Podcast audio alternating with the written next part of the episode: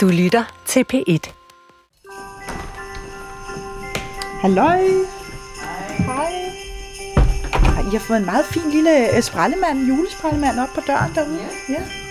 Ole har lovet også at være hjemme, når jeg i dag kommer for at forberede juletalen med Eva. Goddag, Ole. Goddag, goddag. Jeg synes, hver, for hver gang jeg kommer, så kommer der lidt mere julepynt op. Gengæld bliver det hængende her længe. Nå, altså langt efter øh, Altså, det julen. normale, det er, at når man pynter op til næste jul, så finder man stadig lidt i krogene. Ja, Ole. Ja, ja. Jeg synes, at Selvom der er hele to dage til juleaften, har jeg taget julegaver med til både Ole og Eva. Jeg håber nemlig, at det skaber så god en stemning, at jeg kan få Ole til at fortælle om dengang han og Eva mødte hinanden. Jeg er glad for, at du er her, Ole. Jeg er glad for, at du er glad. Ja, ikke? Men det er fordi, jeg har, noget, jeg har taget noget med til jer. Okay. Ja, og jeg ved godt, det er en lille smule utidigt, fordi øh, det er julegaver. Ja. Og øh, jeg har selvfølgelig også en til dig. Ikke? Øh, jeg synes, vi starter med den. Jeg har gemt den hernede i bunden af tasken. Og Ole, hvis du nu tænker, at den er meget flot pakket ind, måske den blevet lidt krøllet, så er det fordi, at jeg selv har pakket den ind. Ha? Det ser meget fint ud. Ja, men, men den har jo ligget der i bunden af tasken, så den er blevet lidt krøllet. Den er til dig. Ej, Du kan godt se, det ikke? må man nok sige. Julemandsvitter. Det var dog utroligt flot. Se, altså det er jo simpelthen altså en vaskeægte julesvætter, og jeg tror, den passer Flot. Med juletræ på maven, ikke? Ja. Og stjerner og alt muligt. Den er så flot. Prøv at tage den på. Ja, tak. Det vil jeg blive glad for. Og varm tror jeg også, den er. Og det er godt, når nu kulden Ja, virkelig er kommet, tiden, ikke? Jamen, tusind tak. Hvorfor skal jeg have sådan en? Altså, du har jo været meget tolerant, synes jeg, hele vejen igennem det her Ja. lange forløb, ikke? Ej, hvor den klæder dig godt, Ole. Ja, Ej, det må jeg sige. Synes jeg også. Det er jeg meget tilfreds med. Så flot. Hvad ville de sige i ministeriet? Ja, vi ville da være vildt imponeret, hvis du kom til julefrokosten i den. Nej, var den flot. Ja, og der er gaver på ærmerne, ikke? Ja, Men den er så fornem. ja. Den har. Fantastisk. Men nu er Eva spændt på, om hun får frækt undertøj.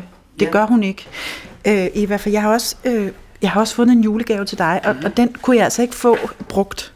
Øh, så, altså, fordi Oles trøje er naturligvis øh, genbrug. Ja. Øh, men, men, det, øh, men denne her gave, den var nødt til at være ny. Og den får du også lidt før tid, fordi jeg tænker, at du måske kan få brug for den her Aha. ja. i øh, opløbet. Er det en kogebog? Nej, det er ikke en kogebog. Nu må det også godt have brug for til jul. jo. Ja, det kan man godt. Hvad har vi her? Vi har en bog, der hedder Taler. Taler, der forandrede verden. Aha. Med forord Uffe Ellemann Jensen. Ja, ham er du sikkert lun på, ikke? Jo, jo, jo, jo. Ja. det kan du tro, ja. Ja. Øhm, og udenpå er der billeder af Martin Luther King og Barack Obama og Churchill. Ja. Så den siger der, at det er da virkelig. Og så bagpå er der så selvfølgelig billedet af Hitler. Ja. Han har jo også Du behøver ikke at vende den om. Du Nej, nej, at nej, jeg kan på nøjes med- med at kigge på men, forsiden. Men jeg tænker, det kunne være, at du kunne bladre lidt i den og, Ja. og, og samle nogle tips og tricks op. Det kunne da godt være. Det kunne da godt være, at jeg kunne finde på et eller andet. Mm. Ja. Fordi det her er jo, Kan. det her, det er jo taler, der forandrede verden. Ja. Og det var jo meget rart, hvis man kunne lave sådan en. Der er lidt at leve op til. Der er lidt at leve op Men du skal til. ikke tage det som et pres. Nej, nej, nej, nej. Det gør jeg ikke. Men, øh, men som en, ja, en mulighed. Altså, jeg vil sige, sådan en som Obama, han havde jo også folk til at skrive talen for os, talerne for sig. Ja, det var da nok. det er jo snyd, Det snyd og humbug. Sammen. 500 taleskrivere. Ja, ja, ja, ja. ja. Øhm, Ole, hvordan mødtes du og Eva egentlig? Jeg kom til København og blev ansat i Indrigsministeriet i det kontor, der lagde kommuner sammen mm-hmm. i 1964. Og øh, der var det sådan, at jeg var jo den yngste ansatte, så jeg blev sat ned i sådan et mærkeligt kælderrum sammen med et par studenter.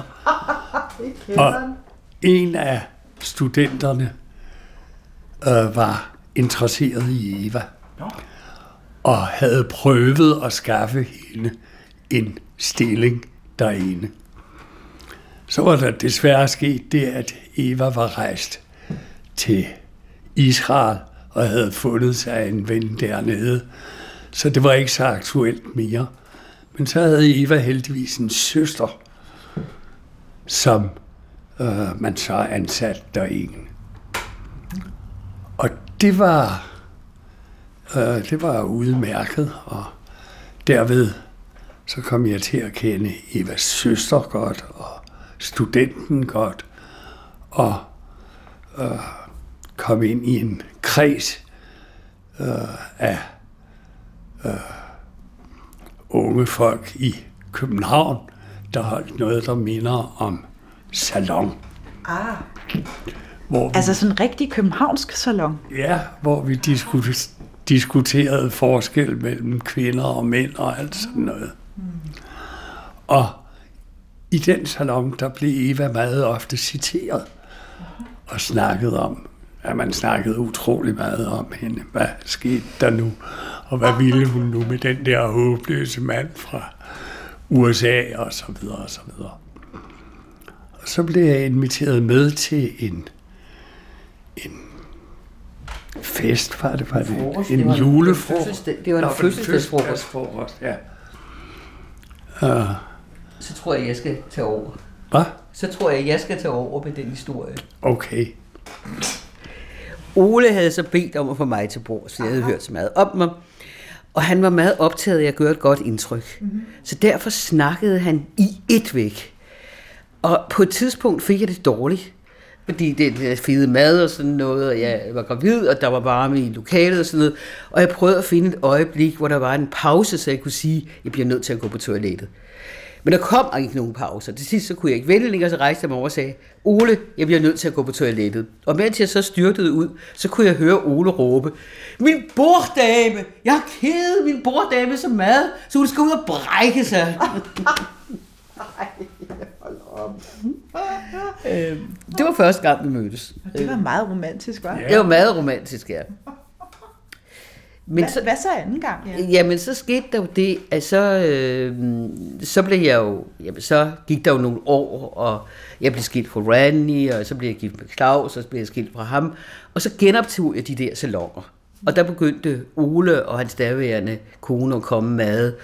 Og så fandt vi ud af, fordi Ole og hans kone, de var begge to travle folk med karriere og sådan noget, de havde to børn, så de havde aftalt, at de delte weekenden imellem sig.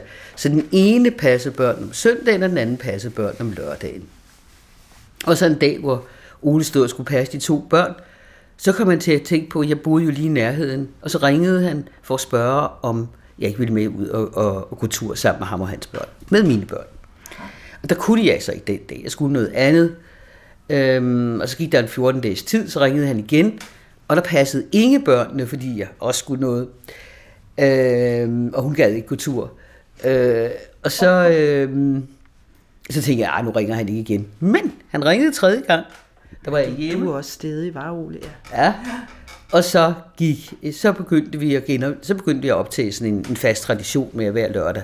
Så lavede vi et eller andet med børnene. Mest, egentlig mest bare øh, i skoven, eller, eller sådan et eller andet. Det var, Men også lidt på museet. Ja, det er rigtigt. Vi var også vi var ude på det der, hvad er det nu det hedder, det du elsker så højt.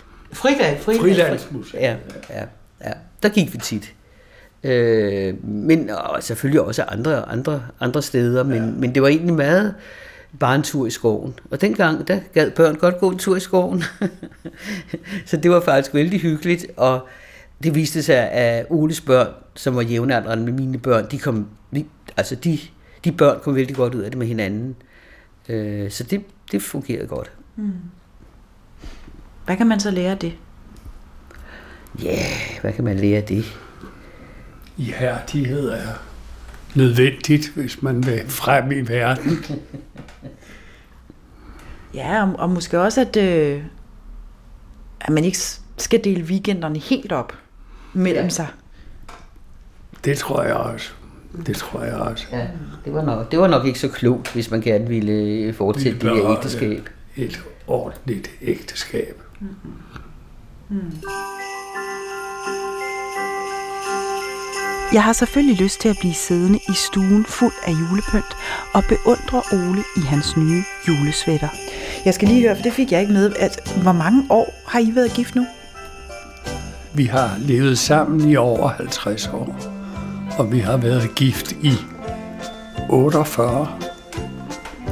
Ja, det passer vist meget godt. Og der er den interessante tilføjelse, at alle vores venner i salongen og så videre, de sagde, det der, det holder ikke to uger. Det er rigtigt. Nå, altså om to år skal I holde guldbryllup? Selvom der helt sikkert er et hav af gode historier for det lange liv, Eva og Ole har haft sammen, så er jeg jo nødt til på dette fremskredne tidspunkt at give Eva mulighed for at forberede sig til talen. Tak for i dag. Selv tak. Farvel, Eva. Ja, hej. For ellers bliver det jo ikke jul i år.